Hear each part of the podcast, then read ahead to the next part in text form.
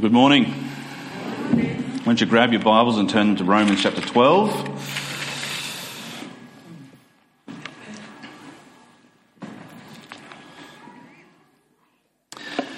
Much of our understanding of the Bible probably is flavoured, I think, by the environment we read it in. Our society, our culture places an enormous amount of emphasis on the individual and as such, we can soon read the Bible as being primarily a personal letter between God and ourselves. But it isn't.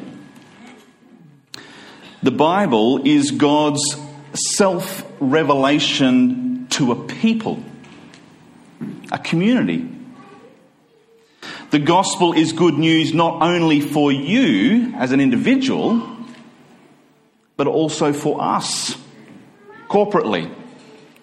And I think that the book of Romans is arguably the most developed, maybe, explanation of the gospel of grace that you will find in the New Testament.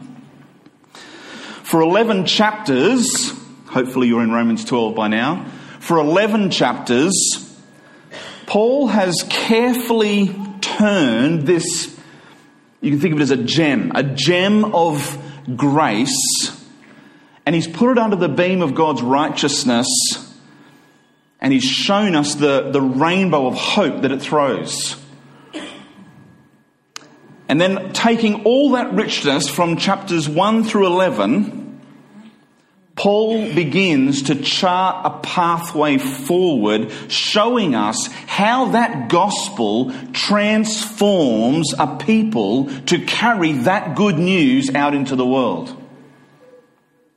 Romans 12 is that turning point.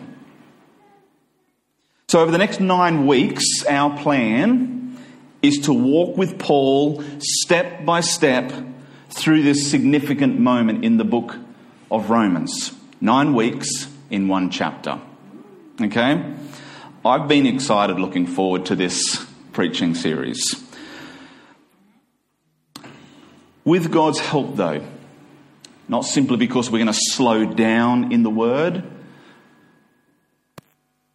but with God's help, by His Spirit, we will begin to reorder our community by the priorities of grace that we will discover in this chapter.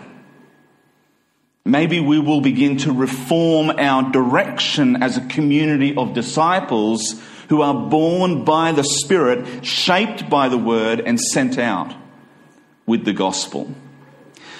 But we will desperately need God's help. So let's pray and ask for it. Father, you are a God who loves to speak and reveal yourself to your people, and you have done that through your word. Specifically, today and over the next nine weeks, we want to slow down and look carefully at what you have said through this portion of your letter. Lord, help us to be a community shaped by the gospel and who carries the gospel. We need your help, Lord. Holy Spirit, reveal the truth of the Father's voice through the word as we look to Jesus. In his name we pray. Amen. All right, before we dive too far into Romans chapter 12, let's go back a bit and just pick up a bit of the background of this entire book, where it fits into the timeline of the development of the church throughout the first century. And so I've got a bit of a timeline. I like timelines, I'm a visual person. So just so that you know where the book of Romans fits into the story of the first century and the development of the church, we have Paul's first missionary journey around about AD 46, 47 or so. And then as you move through the book of Acts, you would come across Paul's second missionary journey in about AD 49. And then a little bit later, you get to his third missionary journey, which happened around AD 52 or somewhere in that period. And somewhere in that third missionary journey, they think Paul writes the book of Romans, AD 55, somewhere around AD 55 to AD 58, somewhere in that ballpark. And then eventually he visits Rome in AD 60. Okay, so if you're a bit of a time person, you like timelines, there it is. If you're a map person, let's go and have a look at a bit of a map, and you will see that this era, this part of the world, you can go there today. Paul wrote this letter, the book of Romans, from the city of Corinth. During his third missionary journey, which you can read about in the book of Acts, and it's largely addressed to a church or a group of churches who were in Rome. Paul, we would discover if you read this letter, hasn't been to Rome yet but it's his desire to go there and visit these Christians. It would seem by the way that he addresses them, the church in Rome is largely a Gentile church, but probably with some Jews who were mixed in with it. Okay, so there's a little bit of big picture background about where the book of Romans fits. But we are particularly inter- interested in Romans chapter 12. And because we're going to take nine weeks to move through this chapter, today we're just going to do one verse, all right? So why don't you grab your Bibles? I want you to, as we read it, I first learnt this verse memorized in the King James Version. I beseech thee, brethren, by the mercies of God, that ye present your bodies a living sacrifice, holy, acceptable unto God, which is your reasonable service. All right, King James Version, old school. ESV, I appeal to you, therefore, brothers, by the mercies of God, to present your bodies as a living sacrifice, holy and acceptable to God, which is your spiritual worship. Have you found it in your Bible yet? All right, stand up. Stand up, if you can.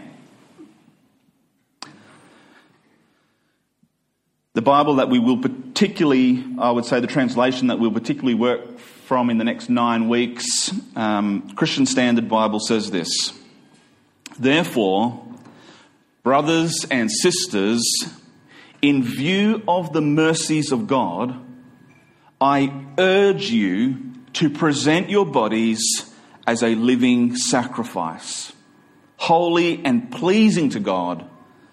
This is your true worship. This is God's word. It has power.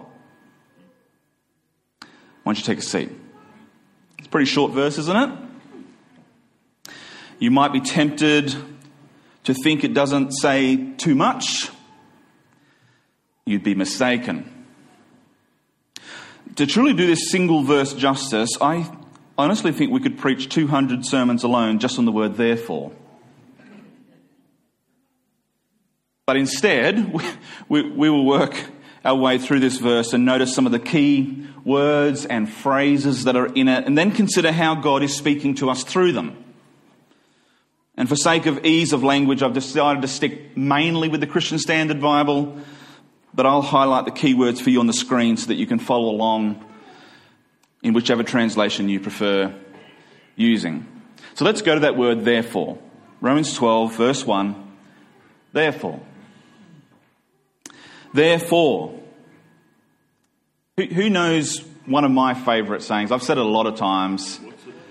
If you see a therefore, ask what it's there for. All right?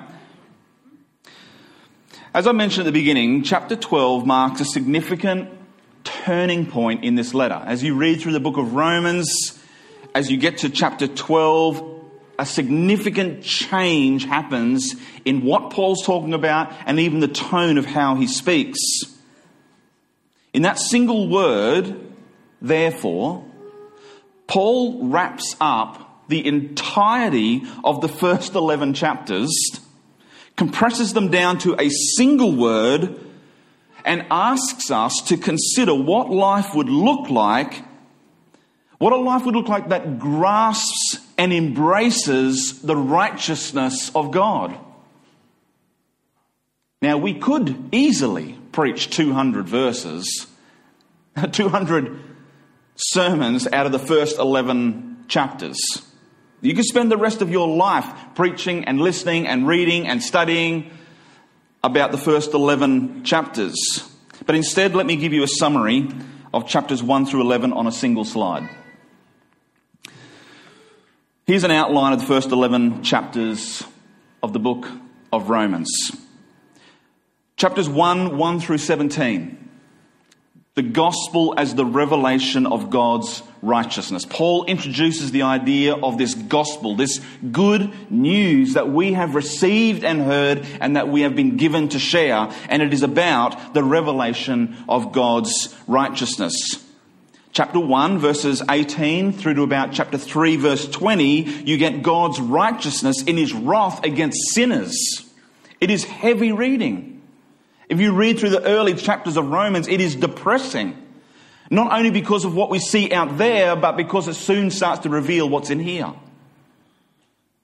God's righteousness in his wrath against sinners. Chapter 3, verse 21, down to chapter 4, verse 25, you see the saving righteousness of God. Uh, it begins with bad news, Romans. We're sinners. And it's so that we can grasp the significance of the good news that there is salvation in the righteousness of God.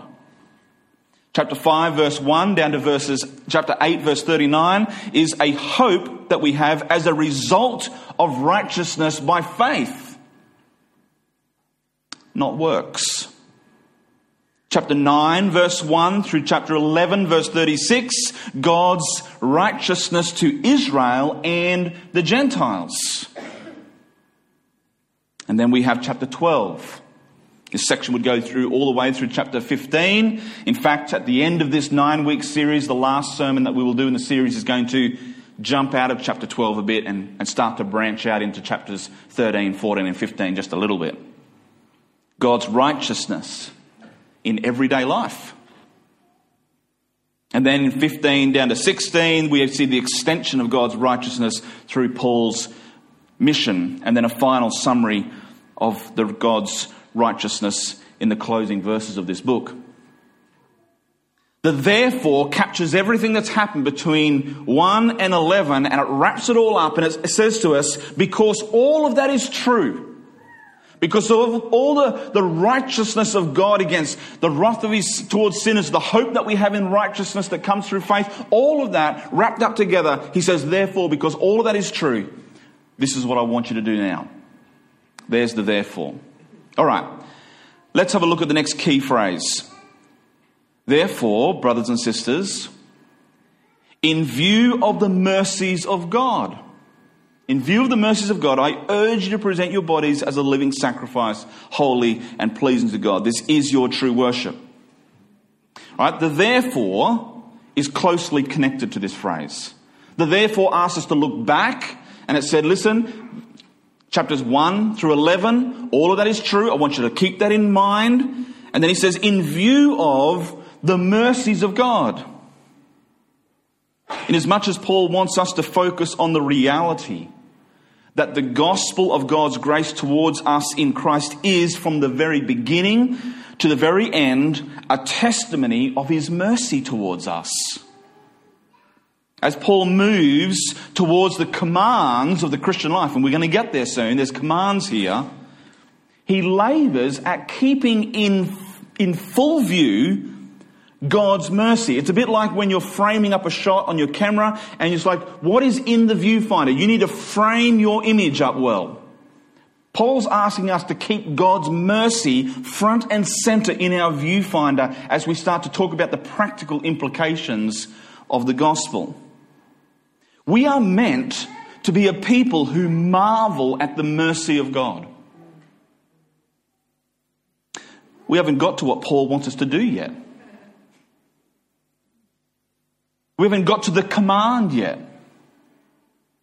But this turning point in the letter shows us that something significant is happening. You see, up until this point, Paul has largely been concerned with gospel doctrine. The first 11 chapters of the book of Romans are about truths, truths about mankind truths about the nature of God, what the law is and how it operates, what righteousness is and where it can be found. It's about doctrine, about truth, about knowledge. Paul has dived deep into the sovereign nature of God, the trustworthiness of his promises, the dependability of his word and his covenants. Paul has been primarily dealing with, and I'll teach you a big word here gospel indicatives. All right? Gospel indicatives. Things that are true. Things that are relate to knowledge, things that we must grasp, realities about God. But now he's going to turn his, intent, his attention to gospel imperatives. Okay, so in the first 11 chapters, you see these gospel indicatives. In verses uh, chapter 12 onwards, we see gospel imperatives, which mean Romans is made up of gospel realities or gospel truths and gospel implications. How does that gospel affect us? In other words, what this really means is true gospel doctrine, truth about God, cannot be separated from a true gospel lifestyle. The doctrines of God should lead us to delight in God. We should know about God and it should lead us to worship God. What we know about Him to be true should affect the way that we live.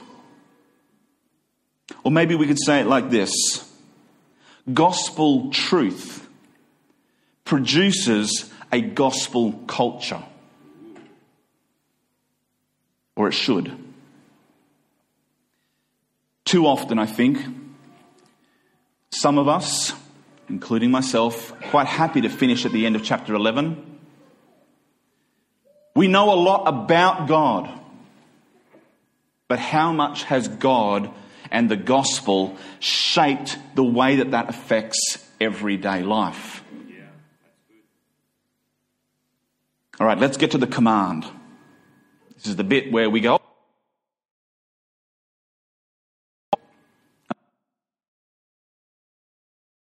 12, verse 1. God's mercies.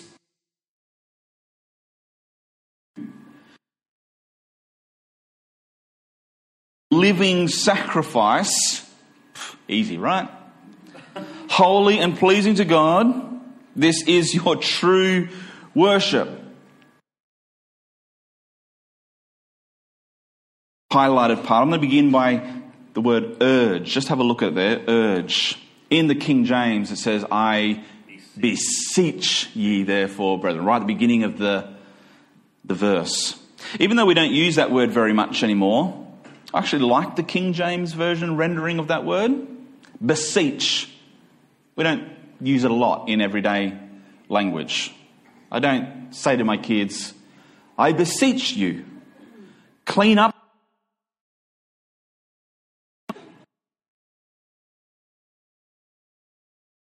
atone, offer bodies. This is not a sort of, I'm going to tell my testimony, to go, oh, I gave myself over to God. When Matt shared last week, thanks, Matt, for that. It's been on my mind all week. he said, it's no little thing to make Jesus the Lord of your life. This is what Paul's talking about. This is not some theoretical spiritual endeavor that one day you said, I'm going to make Jesus the Lord of my life. Jesus wants everything. The Lord Jesus Christ, that term, Lord, it's not his first name, it's a title. Lord means the one who reigns the one who rules, the one who has authority, for you to make the Lord the Lord of your life means that we submit to it. I urge you, I beseech you, brethren, by the mercies of God, to present your bodies, everything about you, physically, emotionally, your aspirations, your goals, everything that makes you you. Present it to God.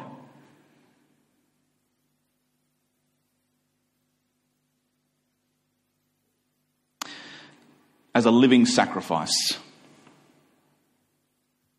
This may be the part that some find too confronting or maybe just confusing. You see, Paul pulls together two words here that normally we would never associate with each other living, sacrifice. Puts them together. But this is at the heart of Paul's beseeching, his urging. This is the key to our response to God's mercy. I want to summarize the, the one point of this entire sermon. If you need to check out, do it after this sentence. The gospel forms a community of worshippers who live by daily dying. The gospel forms a community of worshippers who live by daily dying. That's what this verse is about. It can't be overstated. It's impossible to make too much of this. It's the central concept to understanding how we should live and respond to God's righteousness given to us in Christ through faith. But what does it mean? What does it mean, this living sacrifice? Well, probably the easy one for us to jump to is the term sacrifice there. Mostly, as soon as Paul uses this word, we would probably be starting to come to mind immediately this overwhelming history of the sacrificial system of Israel. From the beginning of time, even from Eden, one living thing had to die in the place of another. When Adam and Eve insufficiently attempted to cover their shame when they were exposed by sin, God clothed them with the skins of what? An animal. Something had to die in order to cover their shame. Abel was murdered by his brother because his sacrifice from the herds was acceptable to God when Cain's wasn't. Isaac was spared death as a ram was given to take his place. A lamb dies for every firstborn son in Egypt so that the angel of death would pass over them the night that God swept through the land in terrible judgment. Eventually, the sacrificial system was organized and ordained by God in Israel's daily worship. And you can't read the pages of the Old Testament without being confronted with the tide of blood that has stained all of them. Whatever we might conclude by Paul's use of the word here, sacrifice, at the very least, we should see that it involves a type of death. But what type of sacrifice is it? I think we need to begin to answer that question by seeing maybe what type of sacrifice it isn't. There are lots of types of sacrifices in the Bible. One we are very familiar with are the, the, the, idea of the atoning sacrifice, a sacrifice which is offered in payment for sin or as a covering for sin. The sacrifice that Paul has in mind in Romans chapter 12 is not an atoning sacrifice. Why? Because that's already been accomplished. It does not need to be repeated. So, speaking of Jesus, the writer of the book of Hebrews says in Hebrews chapter 2 Therefore, he had to be like his brothers and sisters in every way so that he could become a merciful and faithful high priest in matters pertaining to God, to make atonement for the sins of the people. He's talking about Jesus. Or John says in his letters, 1 John chapter 2 verse 2 says, He himself is the atoning sacrifice for our sins, And not only for ours, but for the whole world's. Or 1 John chapter 4 verse 10 says, Love consists in this, not that we loved God, but that He loved us and sent His Son to be the atoning sacrifice for our sins.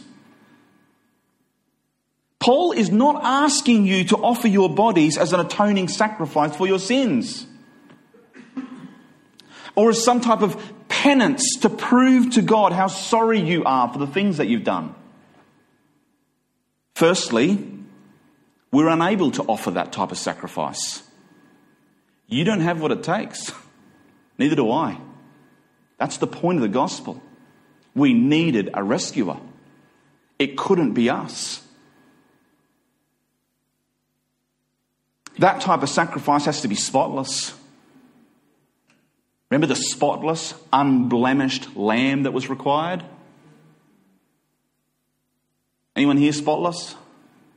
Unblemished? No. We needed someone outside of ourselves.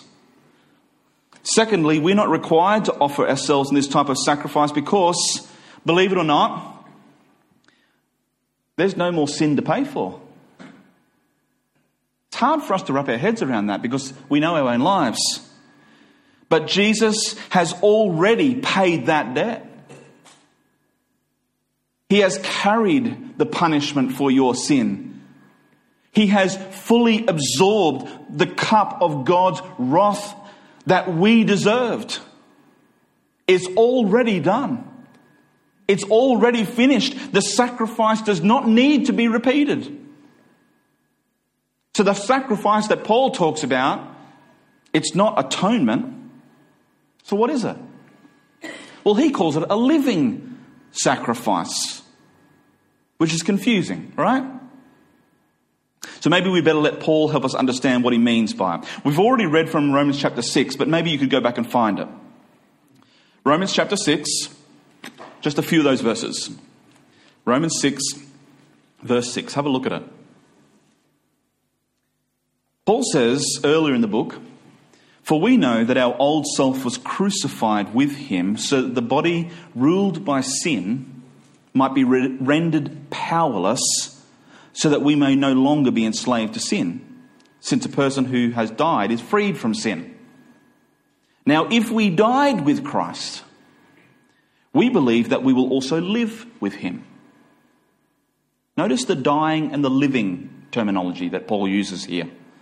Verse 9, because we know that Christ, having been raised from the dead, will not die again. Death no longer rules over him. For the death he died, he died to sin once for all time, but the life he lives, he lives to God. So you too consider yourselves dead to sin and alive to God in Christ Jesus. This living death is by association. This is about a daily identification with Christ that is so inherently tied up with Him that we are absorbed into His very being. Or as Paul says elsewhere, we are in Christ. Not only His life, but also His death. To see this living death as a snapshot, we can turn to Paul's letter to the Galatians, Galatians 2 and 20. Some of you might know this verse. I have been what? Crucified with Christ, and I no longer live. But there's no full stop there. I've been crucified with Christ, and I no longer live, but Christ lives in me. And the life that I now live in the body I live by faith in the Son of God who loved me and gave himself for me. Or maybe you should reconsider the words of Jesus. Luke chapter 9 and verse 23. Then he said to all of them, If anyone wants to follow after me, let him deny himself, take up his cross daily and follow me. The cross isn't an inconvenience that needs to be endured in your life. The cross was an instrument of torture and death. When Jesus asks us to deny ourselves daily, to daily take up our cross, he's inviting us to daily die. A guy by the name of Dietrich Bonhoeffer was a German pastor and a theologian who was martyred for his faith by the Nazis. He wrote a short book titled The Cost of Discipleship, which has been translated to English. In it, he wrote these words When Christ calls a man, he bids him come and die. When Christ calls a man, he bids him come and die.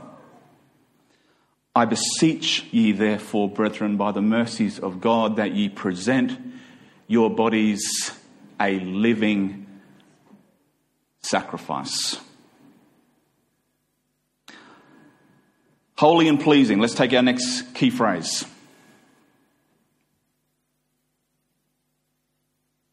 I feel as though I need to stress the significance of the point I made earlier. And to do so, I want to highlight how important it is that we get this holy and pleasing bit right in our thinking. You see, I think we're too often tempted to think that in order to be a living sacrifice, you must first be holy and pleasing. We look at our lives and we respond with one of two options. One, we see all our failures and the countless ways that we've fallen short, and we conclude that we will never be holy or pleasing to God, so we refuse to lay our lives down before Him. I'm not worthy. Or two, we work our backsides off trying to prove ourselves to God to make ourselves holy and pleasing. And both of those approaches are way off target. We offer our bodies as living sacrifices in view of God's mercy, Amen. not to gain it. We, we offer our bodies as a living sacrifice in response to God's mercy. It is already there.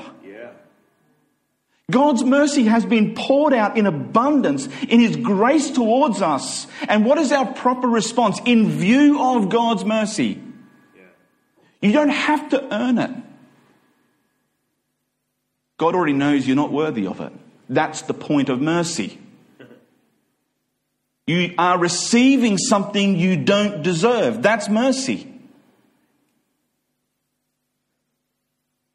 The right response to the gospel is to daily surrender to it. The, gospel is not something that we look back on and say, I remember a day when I was 12 years old, when I heard someone explain to me the good news of Jesus, and I, I was really moved by it, and I prayed a prayer, and that was the day that I responded to the gospel, and then it has of no value to me anymore. No, the gospel is of value to us every day. We can't live without it. From the day that you surrendered to it first, and every day since that we resurrender to it, resurrender to it. The right response to the gospel is a daily surrender, a daily dying a surrendered life is a set apart life. And it truly makes the heart of God sing in delight. It is holy and it is pleasing when daily we die to ourselves and daily we embrace the truth of the gospel. Let's start to wrap things up. Let's remind ourselves of our text again. Romans 12 and 1. Therefore, brothers and sisters, in view of the mercies of God, I urge you to present your bodies as a living sacrifice, holy and pleasing to God. This is your true worship. Remember what I said the main point of this sermon was? The gospel forms a community of worshippers who live by daily dying. Responding to the gospel of God's grace, His daily mercy towards us, by laying our lives down at the altar of His will, truly is what is at the heart of worship.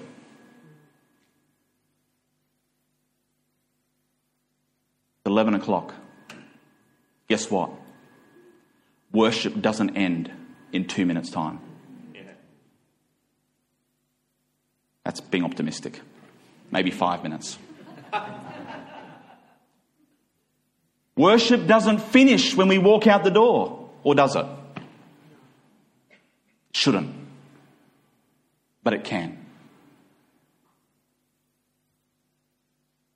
You've heard us say so many times church is more than this building.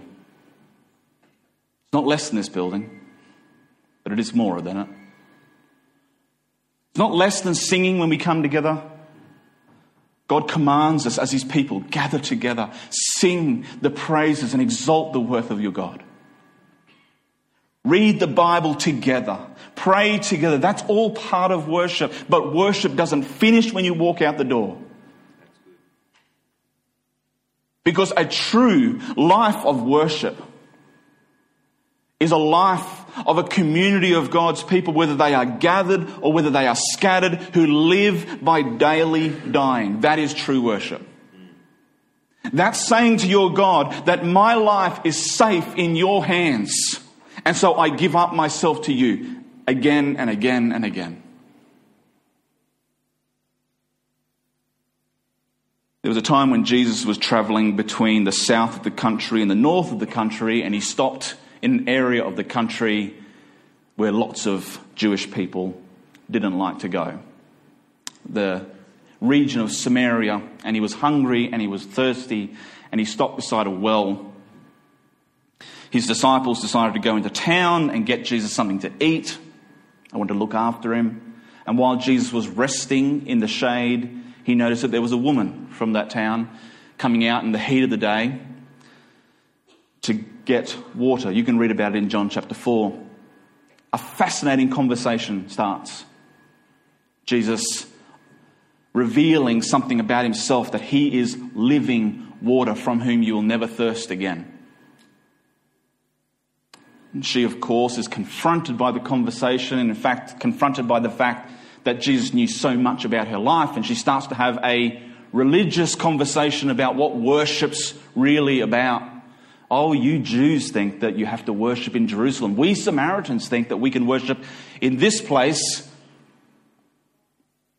And Jesus says something fascinating. He says, An hour is coming and is now here when the true worshippers will worship the Father in spirit and in truth. Yes, the Father wants such people to worship Him. You realize that the Father wants your worship? He wants it, He desires it.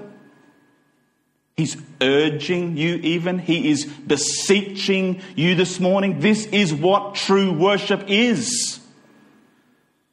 It's not about whether you worship in that place or in this place, even. He says, This is what true worship is. The Father is searching for it, He wants it. What's true worship? Well, I beseech you, therefore, brethren, by the mercies of God, that you present your bodies a living sacrifice, holy and pleasing unto God. This is your true worship. Let's pray. Father, thank you for meeting us in your word. And Lord, our desire is to be a community of worshippers who live by daily dying. You deserve true worship. And we long to give it to you, so help us, we pray. To deny ourselves, to take up our cross daily, to follow Jesus. To live by daily dying. Help us, we pray. In his name, amen.